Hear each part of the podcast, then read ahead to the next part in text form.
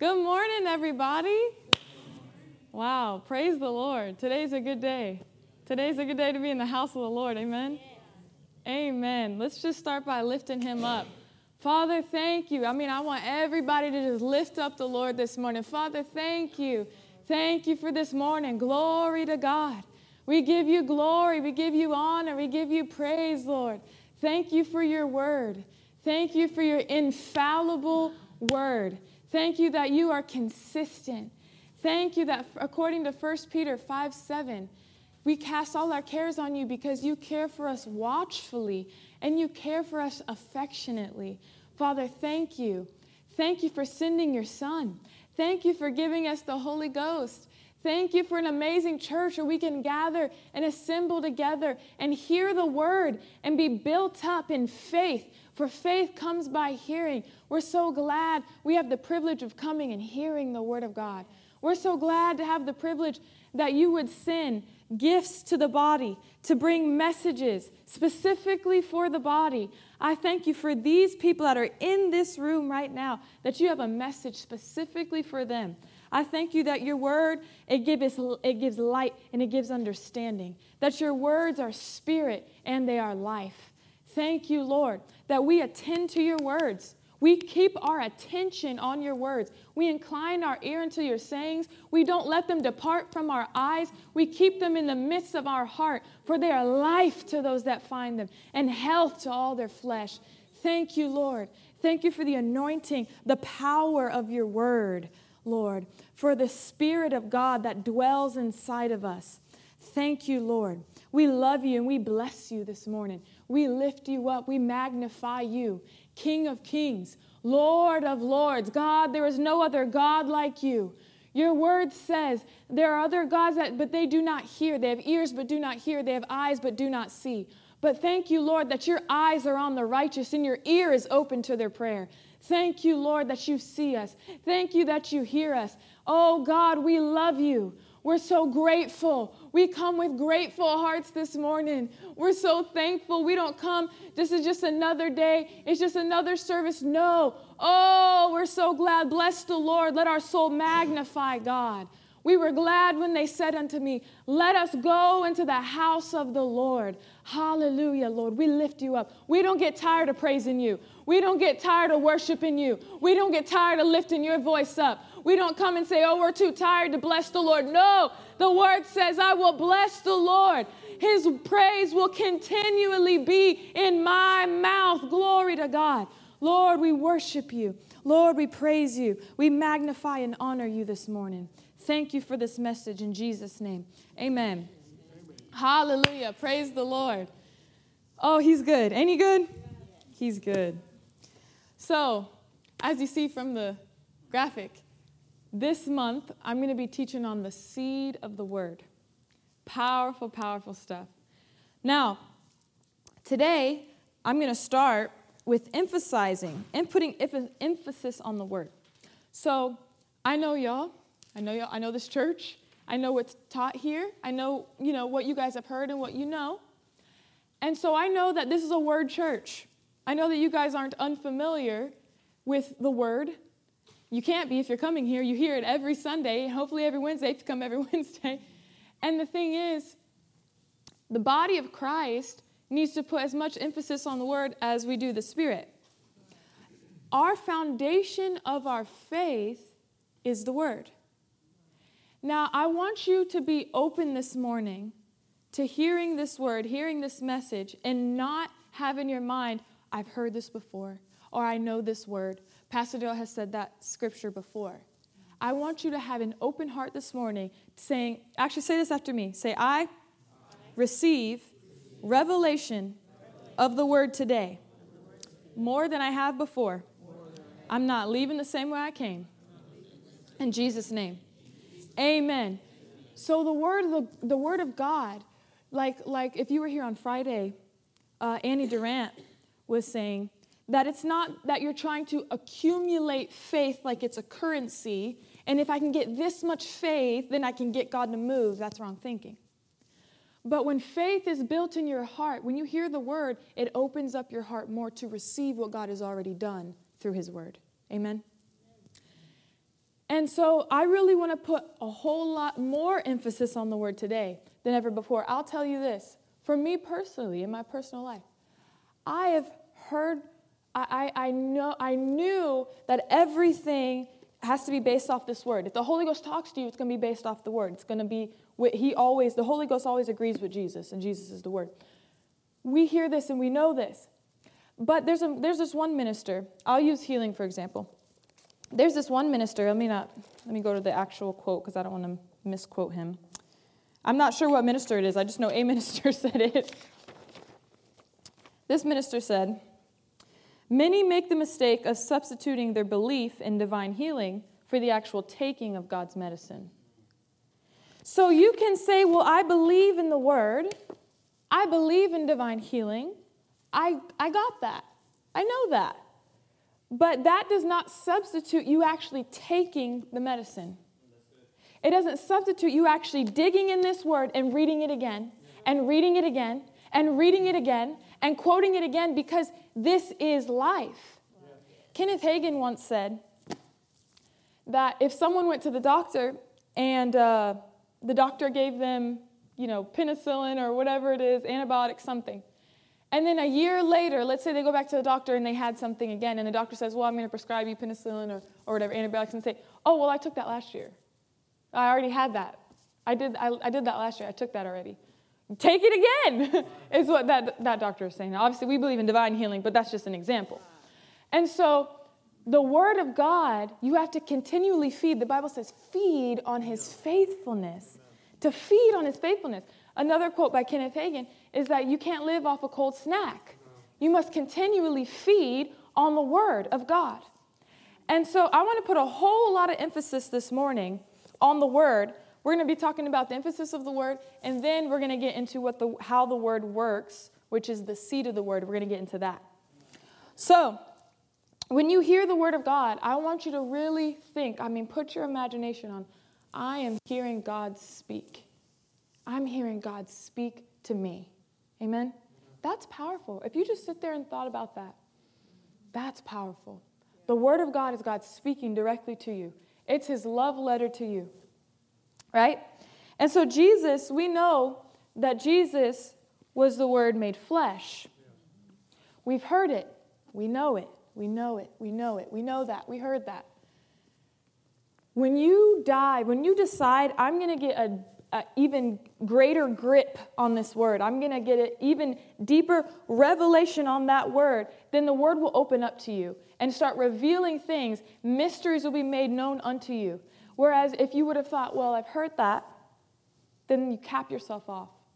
But the word, it, you can go from glory to glory in the word. You can go from one revelation to another. Have you ever, I know you've read a scripture and it meant something to you. And then a couple years later, a month later, whatever it is, you read that scripture and it means something totally different to you. It works for you in that situation, in that circumstance, in that point in your life because his words are spirit in their life. It's not ink on paper, it's spirit in life. He, the Holy Ghost is our helper. He helps us and he helps us to understand the word. The Holy Ghost brings revelation upon this word. Dr. Mary Fran said a long time ago, I have, a, I have an audio from her a long time ago. It sounds so sweet. She sounds like such a Southern belle. It was like from, she still sounds like a Southern belle but it, it's a great audio. It's, uh, it's the audio, I believe it's entitled The Holy Ghost, something the Holy Ghost. Sorry, I forgot what it's called. The Holy Ghost something. and it says, uh, and she says that it, it was so powerful when she said this. The Holy Ghost will always agree with Jesus and, G- and point to Jesus, and Jesus will always point to the Father. If you look at the word, Jesus was constantly pointing to the Father. If you look to the Holy Ghost, he will constantly point you back to the Word constantly pointing back to Jesus, who is the Word. And so there's a minister by the name of Nancy Dufresne. Uh, I was listening to her the other day, and she was talking about a pantry. So, you know your pantry, stocked with food and such.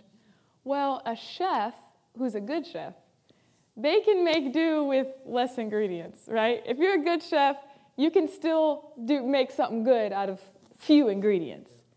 But if you have a stockpile. You got your, your pantry is just full of all kinds of food and seasonings and all these things, then you're going to be able to have even greater. Your food will be so much more magnificent. It'll taste better. It'll be so much better, right? Well, the Holy Ghost can use whatever word you've put inside of you. The Holy Ghost is that master chef. He'll come in and take that word that you've been putting on the inside of you, and he'll make something awesome. He'll make something wonderful. He'll give you revelation on it. But the more word that you put inside of you, the more he's able to work with. Yeah. The Holy Ghost points back to the word. He always points back to the word.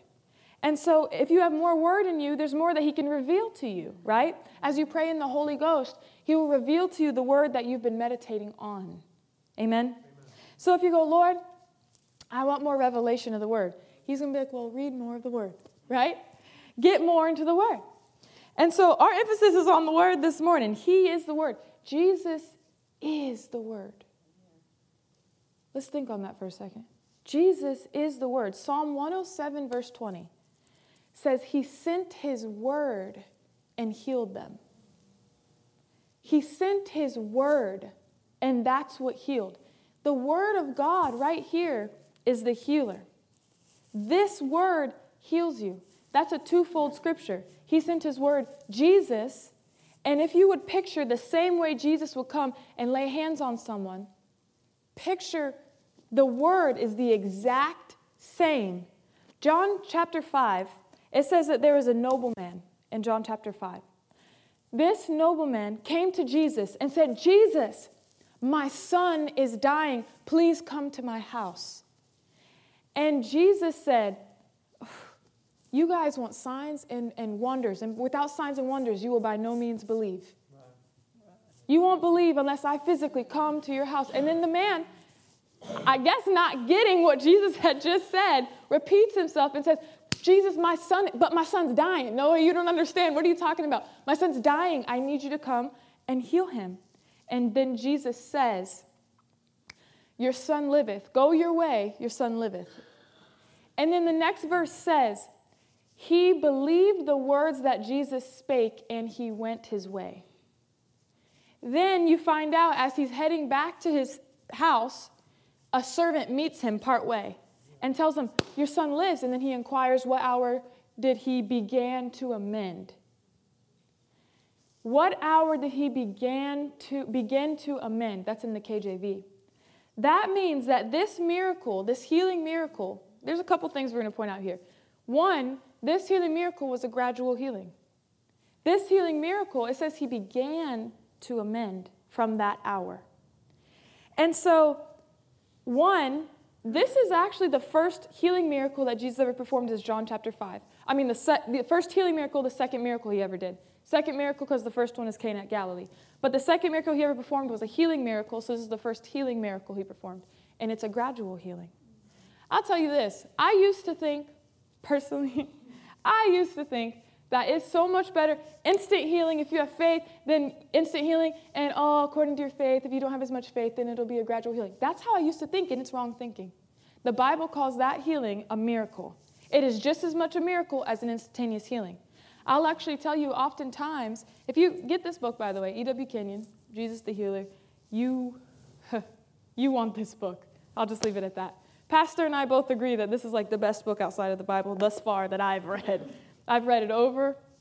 And the thing is, he talks about in there, which that's not what we're going to get into a, a whole lot today, but I do want to touch on it. That he gets into the word being the healer. The word being the healer is, the, is God's preferred method for you as a believer. Taking your rights and privileges in Christ is the preferred method. There are other methods of healing. There's laying on of hands, there's praying, there's anointing with oil, uh, elders praying for you in, in, in the book of James. But he wants you ultimately to be able to have that word inside of you that you're constantly living in health and not always needing another miracle and another miracle. He wants you constantly living in health. That's his, he bought it for you in the redemption, right?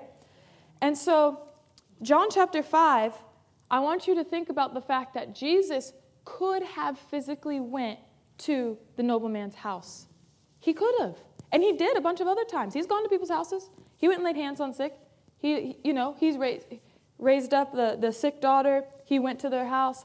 You know, he very well could have went and laid hands on him, but he also decided, I'm just going to give him the word.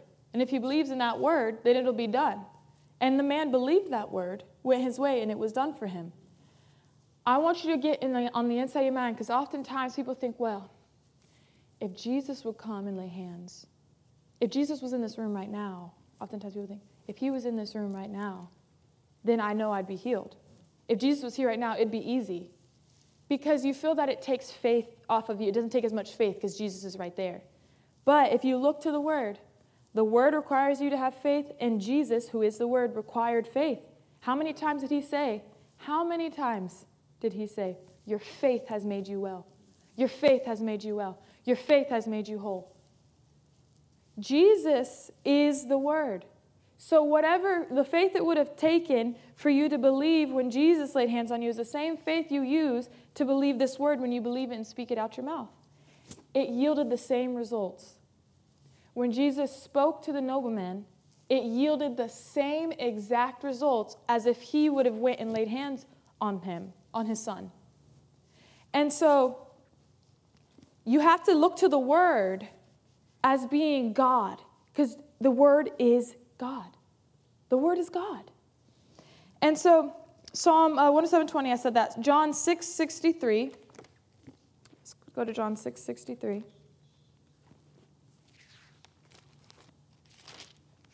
I'm establishing something here first before we get into how it works. I want to establish such a, a greater emphasis in the body of Christ of the Word and the power of the Word. 663, Jesus on, in the latter half of the verse says, The words that I speak to you are spirit and they are life. His words are spirit and they are life. John 15, verse 7 so just turn a couple pages over. 15, verse 7, Jesus said, If you abide in me, and what? My words abide in you. That sounds kind of, to me, when I read that, I would think he would say, If you abide in me and I abide in you. That's what you would think. If I abide in you, you abide in me, that would make sense. He said, If you abide in me and my words abide in you.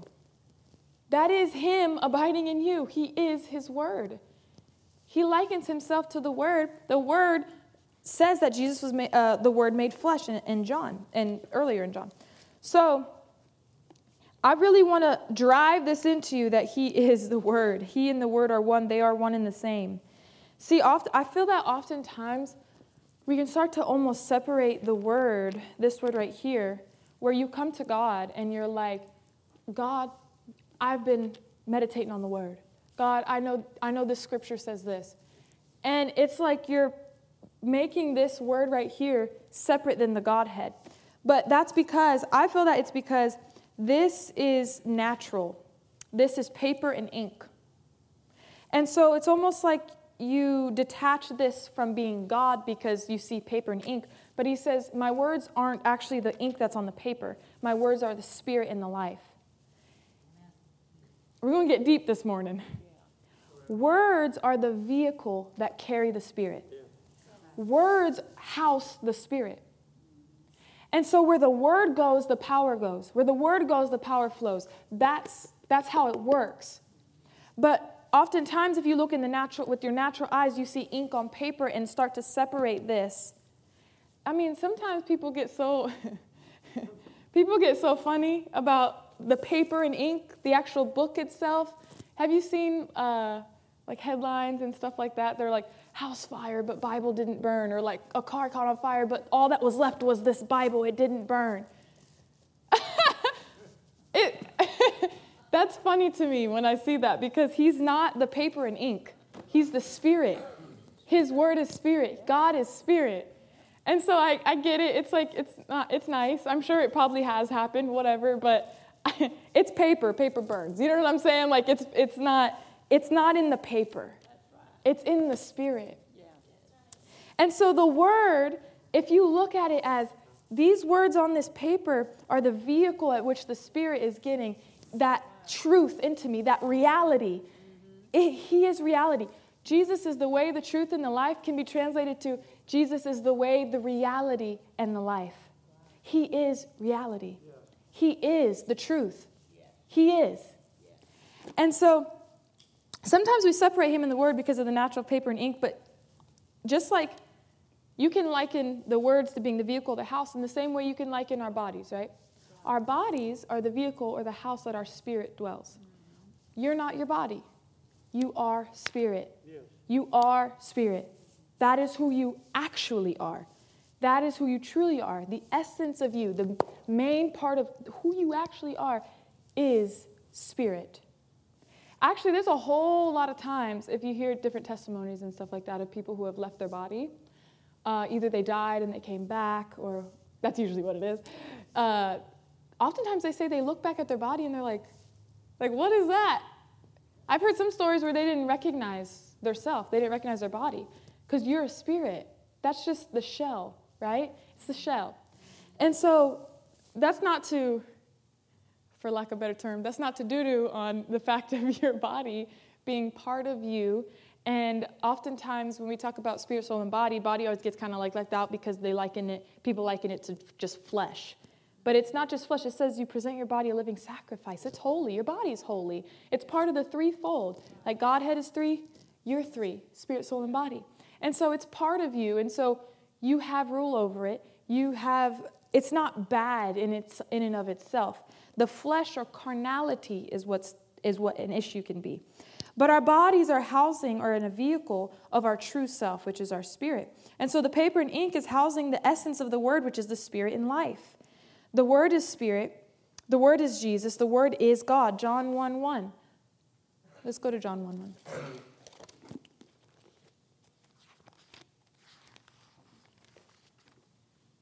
John 1 1.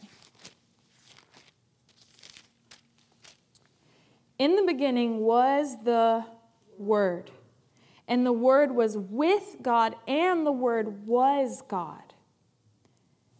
In the beginning, with he was in the beginning with God. All things were made through him, and without him nothing was made that was made. All things were made through Jesus because through the, it was because it was through the word of God. The word of God. God used his own faith. God used his own words to speak things into existence, and you have that same faith inside of you. So, People place emphasis on the book, but really, it's the Spirit that gives life. So we established what the Word is. Mm. Actually, I want to kind of get a little bit into the integrity of the Word. So, the integrity of the Word, I'm going to go to page 116 in this book. Super good, super, super good book. Page 116. All right, so this is talking about the integrity of the word, and I thought this, E.W. Kenyon put it so well that I'm just going to quote him. So he says that oftentimes, since we know that the, if you know what the word says, you know that Isaiah 53, by his stripes you're healed, at 1 Peter 2.24, right, Galatians 3.13, you, you, okay, I got that. Christ redeemed me from the curse of the law. Jesus, you know, by his stripes I am healed. Well, if you have that on the inside of you, then the, he says here that the problem then is the integrity of the word, people believing the integrity of the word. And so he says this disease has no standing with the new creation. That is his declaration. That's God's declaration. That statement is a part of himself. He is his word and he cannot lie. So if you really know him, to know him, to know his word, you know that it is part of himself.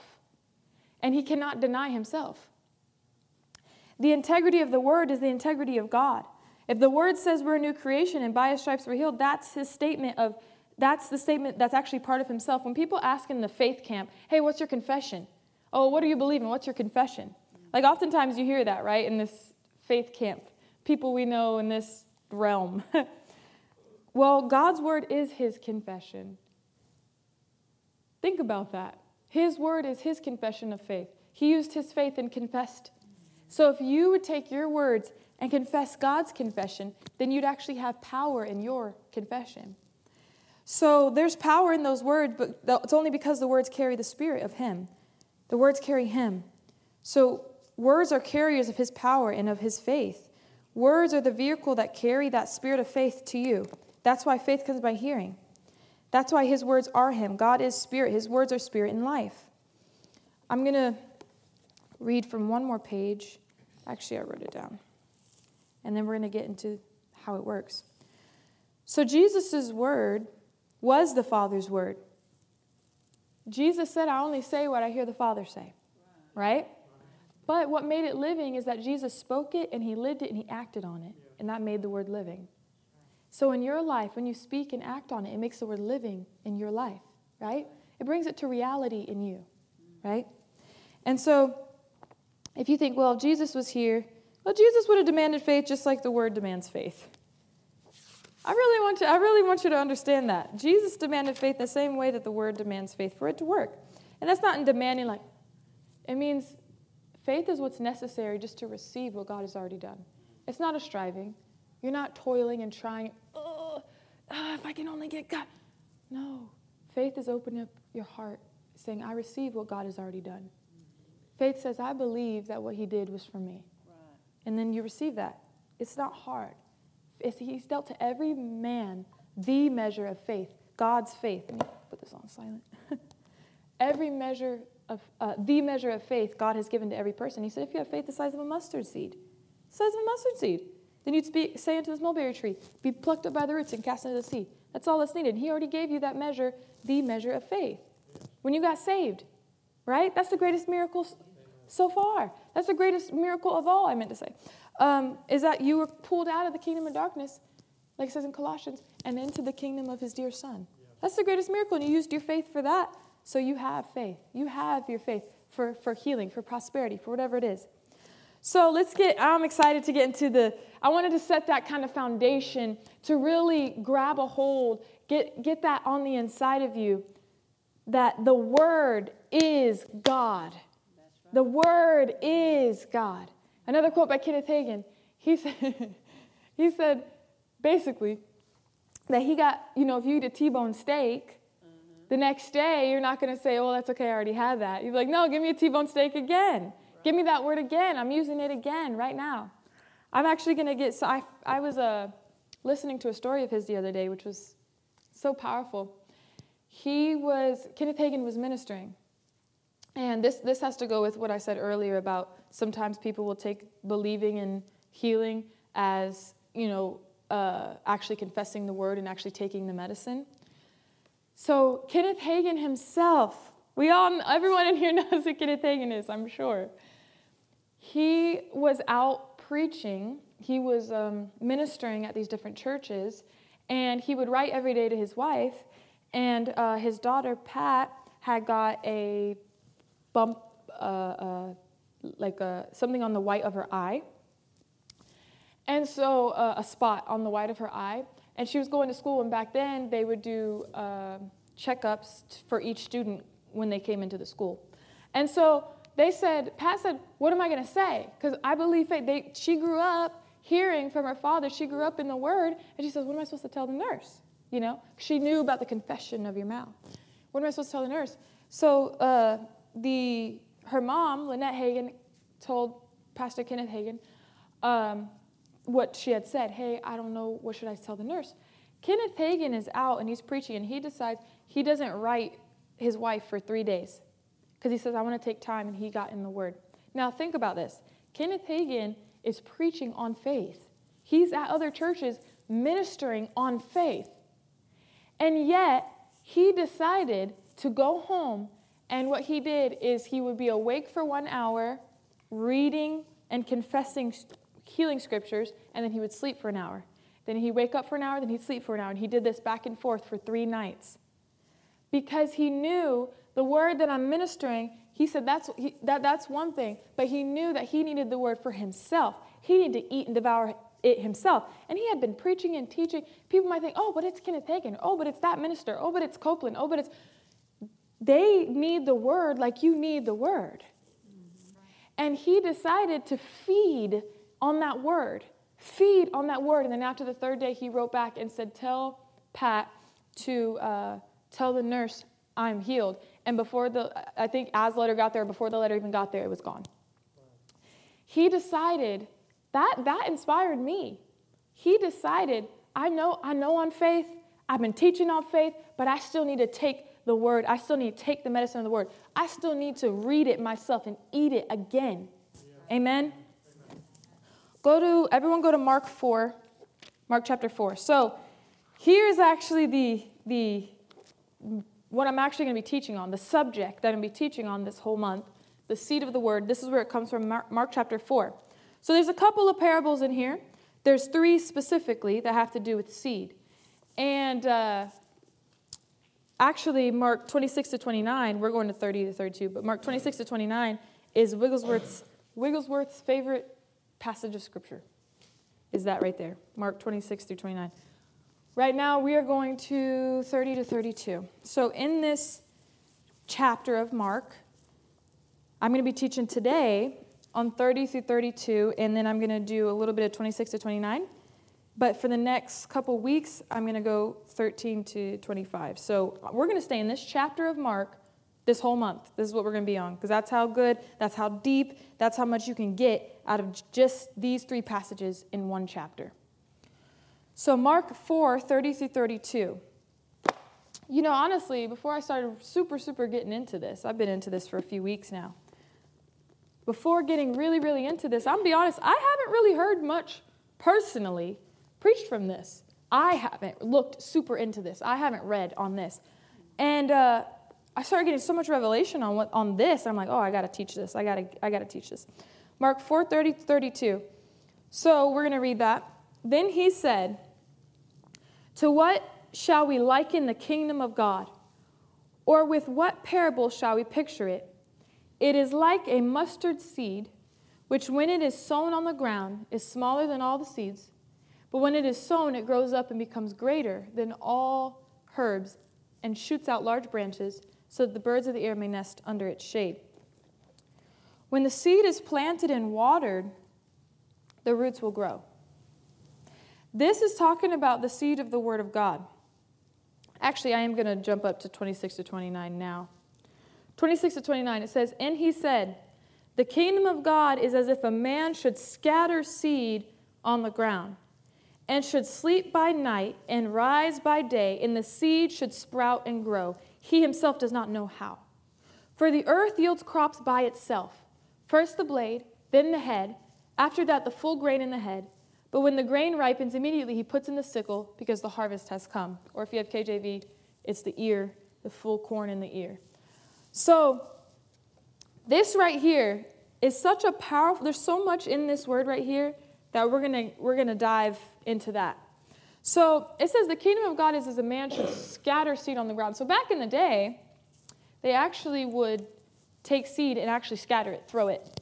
Back back then, Jesus' time, they would take seed and they would just throw it and scatter it that way. Uh, now it's kind of more so you have machines and they have specific holes they put in each one and all this. But the reason I say that is we're not going to get into this passage tonight, but you know how it talks about good soil, 13 to 25, the four, the four different types of soil? The reason he says that some falls on the wayside, some falls here, some goes in the door, is because they would literally throw it, scatter it with the wind, and let it, let it be planted that way, which would cause uh, some to fall on this type of ground, this type of ground, this type of ground. That's how he gets actually that passage of scripture. But it says he scatters the seed on the ground, and for you, that would be taking the word, putting it in your heart. And he should sleep by night and rise by day, and the seed would sprout and grow. He doesn't know how. When the seed is planted and watered, that's the word of God. The word of God is seed. Within that seed is everything that you could possibly need. But I want you to really think about seed. So, a seed has all the potential inside of it. A seed on its own you don't see any growth, you don't see anything happening. But all the potential is in that seed until you plant it and you water it. So once rooted, you will see that the fruit will just automatically come. Once you plant a seed, it's natural for that seed to grow and for fruit to come as you water that seed. You are to be fruitful. You are to have fruit from the Word of God naturally as you plant it in your heart. You don't hear an apple tree or a fig tree or any tree. You don't walk by it and it's like, ah, ah, groaning and like really, really trying, ah, and then it gives you an apple. no, it's natural. I want you to take worries, I want you to take stress and thoughts of trying to make something happen, trying to get the Word of God to work. You don't have to make the Word of God work. The Word of God has the power within it. The Word of God is the power. You don't have to make it work. You just plant it in your heart. You keep planting that word in your heart. This Bible right here, this word, is a bag of seeds. This is a bag of seeds. And you choose the seeds, whatever seeds, whatever scriptures, depending on what you need. If you want apples, you're going to plant apple seeds. So if you need prosperity, don't be in the book of Revelation. If you need healing, right? Don't, why would you? Get the seeds of the word on whatever subject it is that you need so that you can bear fruit of that subject. It says that spirit is born of spirit, right? It says in Genesis, when everything was created, he said it will of itself, it will make more of itself, it will multiply. Whatever kind it is, it will make more of that kind. So if you plant prosperity seeds in your heart, you will, not maybe, not might, have to it will produce prosperity in your life. You plant those seeds of healing, it has to. It will produce healing in your life. But oftentimes, people are expecting a harvest on seeds they have not planted. And that's the issue. What happens when you want a heart? What happens when you want apples, but you have not planted seeds? You have to go to someone else who has a harvest and take from their apples. And that is not wrong in and of itself. Children aren't out, meant to be out there toiling the ground, you know, uh, putting in work. They're, they're kids. So they're going to come and they're going to just pick apples. They're going to come and get fruit. As a babe in Christ, babies in Christ have to go to other people and get fruit. They haven't planted yet. They haven't learned yet. They haven't gotten that word on the inside of them yet. It's fine. But there comes a point where you have to mature and plant your own seeds in your word. I mean, in your heart. There has to come a point where you plant that word in your own heart so you have your own harvest continually. You have your own revelation. You have your own, this is mine, ownership. This scripture is mine, it belongs to me. And you start producing fruit. But until you plant the seeds, you cannot expect that harvest. Also, don't stress yourself out, don't work yourself up planting one day and thinking the next day there's the harvest. It says he sleeps by night, and talking about the farmer, he sleeps by night and rises by day. And he does not know how it works. You don't have to figure out how that word is working. How do you take word, mix it with faith, and it produces things from the spirit into the natural? We don't know. But what you need to know is the principle. That's all it takes. You just need to work that principle. Just work that principle, and it'll work for you. But you don't have to figure out how it's going to happen. Actually, you shouldn't. You're probably not going to figure out how it's happened, how it happens. So that word, if you plant that word in your heart, it absolutely has to bring a harvest. It absolutely has to. You'll produce great fruit. But the seed has to be planted and it has to be watered. This is uh, T.L. Osborn in his book, uh, Healing the Sick. Yes, that book. He said, talking about the seed of the word, he said, A farmer does not plant a seed and then every day dig it up to see if it's working. What is, how do we do that? How do we dig up seed to see if it's working? It's by checking your senses, checking the physical realm to see if it's there yet. Is it there yet? It's quoting the word and then looking at your pocketbook for your pocketbook to tell you that you have money. It's quoting the healing scriptures and then looking to your body to see if it's if it's working. See if it's working. See, that's not faith. Faith says, like in Mark chapter 11, I believe, in verse 24, I believe I have received, yeah. And therefore I shall have it. So the word of God, you have to put mix your faith with it for it to produce. Amen? Amen. And so uh, that fruit will automatically come, come if you don't keep digging it up. You can't keep digging up the seed to see if it's working. That it's not going to grow. Sleep by night. Faith is a rest. Right. Says that in Hebrews. Faith is a rest. Faith is not a toiling and it's not a struggling. I want to say this. This helped me. Oh, this absolutely helped me. Because I've, I've heard this, and you may, I'm sure you've heard it too, because I've heard it a lot in this faith camp. Uh, faith moves God. Faith moves God. Tears don't move God. Crying doesn't move God. Faith moves God. God moved 2,000 years ago. He had Jesus die on the cross, not only for your sins and your sickness, but also for poverty. Everything that you could possibly need, everything pertaining to life and godliness, He has already given and deposited it into your spirit. So everything you need has already been given by grace. When you were saved, it was by grace through faith. It is a balance of grace and faith, and you have to understand that to not stress yourself out. Kenneth Hagin talked about the road, right? That you want to stay on the road, that you don't want to get in this ditch or in that ditch, meaning this extreme or that extreme. You see people in extreme grace. And in this camp, the people in the faith camp, all these different sects and all these different will say greasy grace, greasy grace sometimes. Not everyone, sometimes some people can say that. Where they're anything that has to do with grace, they're like, oh, and oftentimes they'll put everything on them. It's what I do, it's me working, it's me quoting, it's me doing this, it's my faith doing this. And they put everything on them. Then you have in the grace camp where you can get sometimes an overly sovereignty of God message. Everything's on God. If God wanted me healed, He'd give me the faith for the healing and then I'd have it. So I'm just wait, wait, those who wait upon the Lord, and they take that as in I'm waiting for God to do something, right? Both of those are extremes. The Bible says when you were saved, it was by grace through faith. By grace through faith. What does that mean? Grace is giving you something that you couldn't earn, you couldn't deserve, you couldn't work for. It's grace, it's a gift. Grace is God did it. Faith is how you appropriate what God has done. Faith is how you reach out and grab what God is giving. Grace gives, faith receives. It is a balance. It is a balance of grace and faith.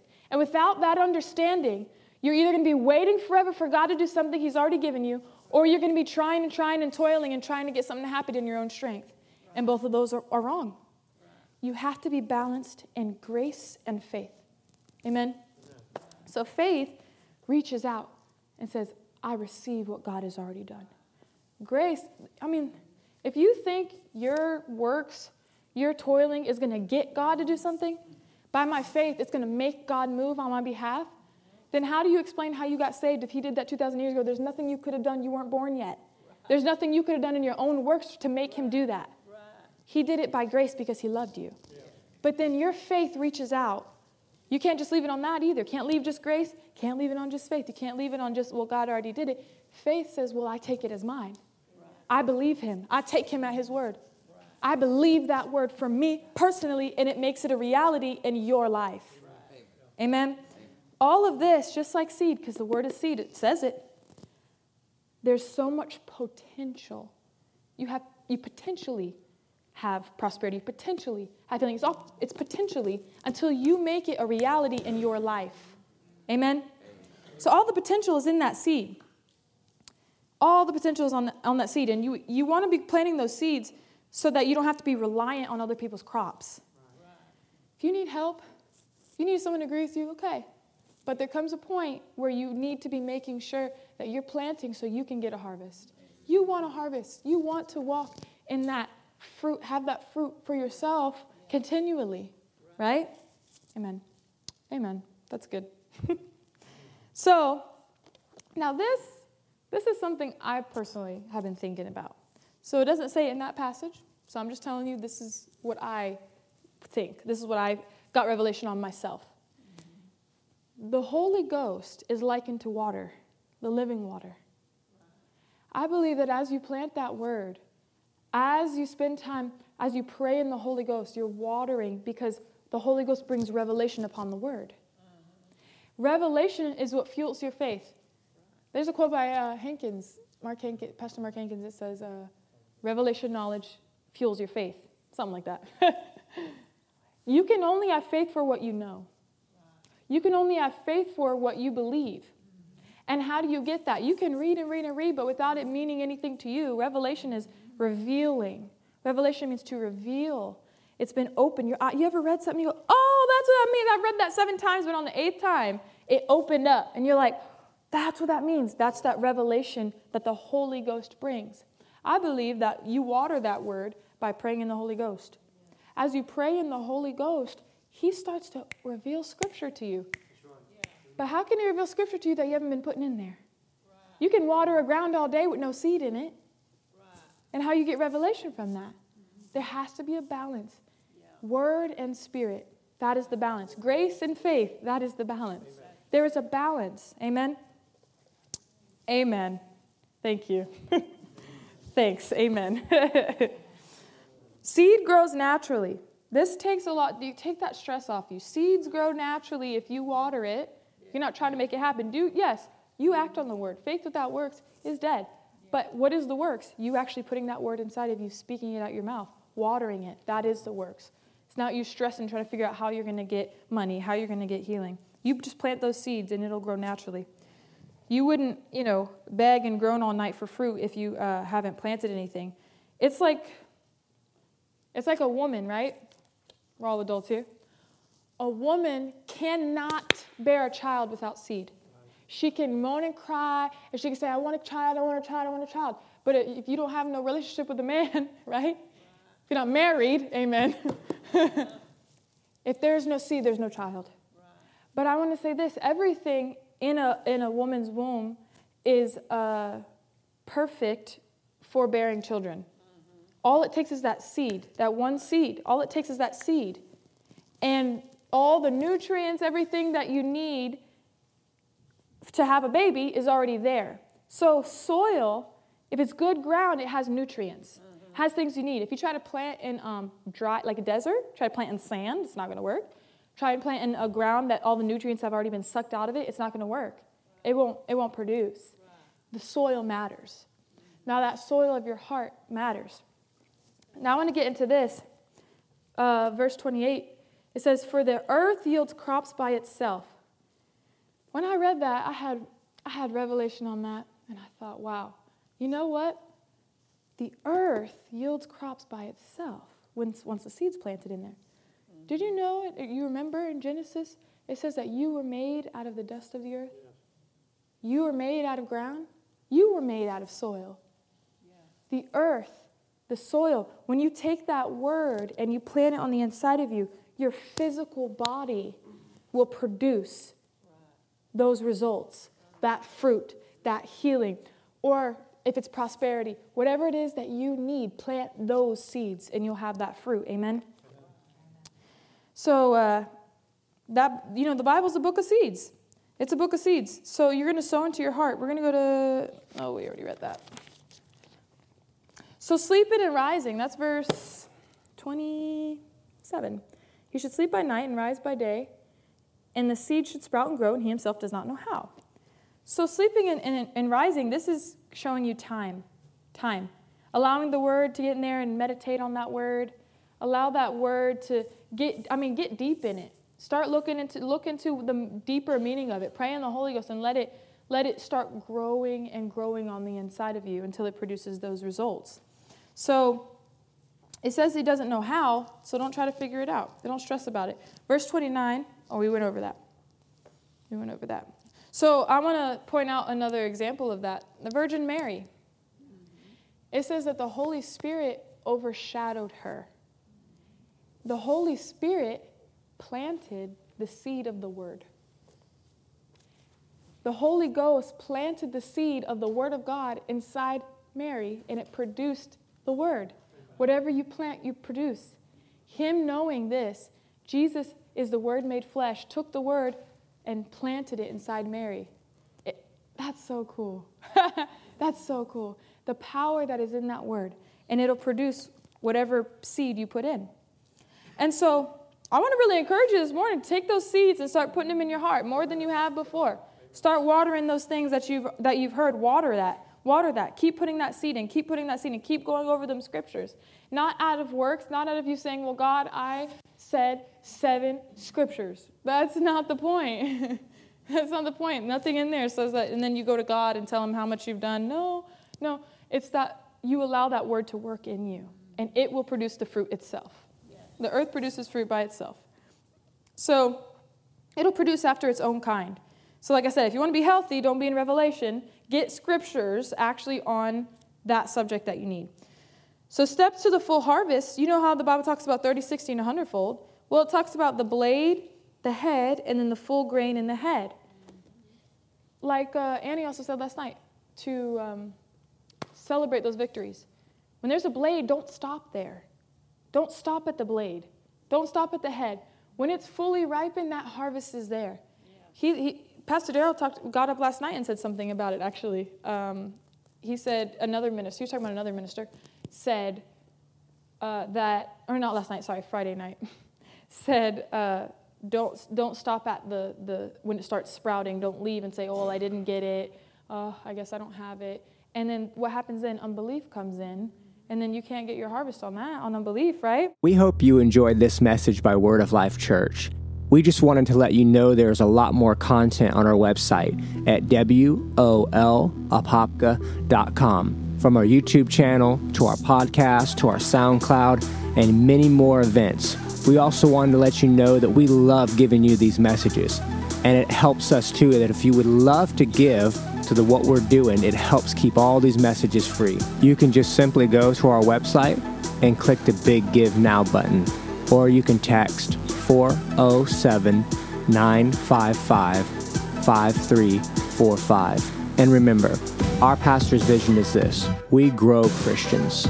So we thank you for listening, and we'll see you next time.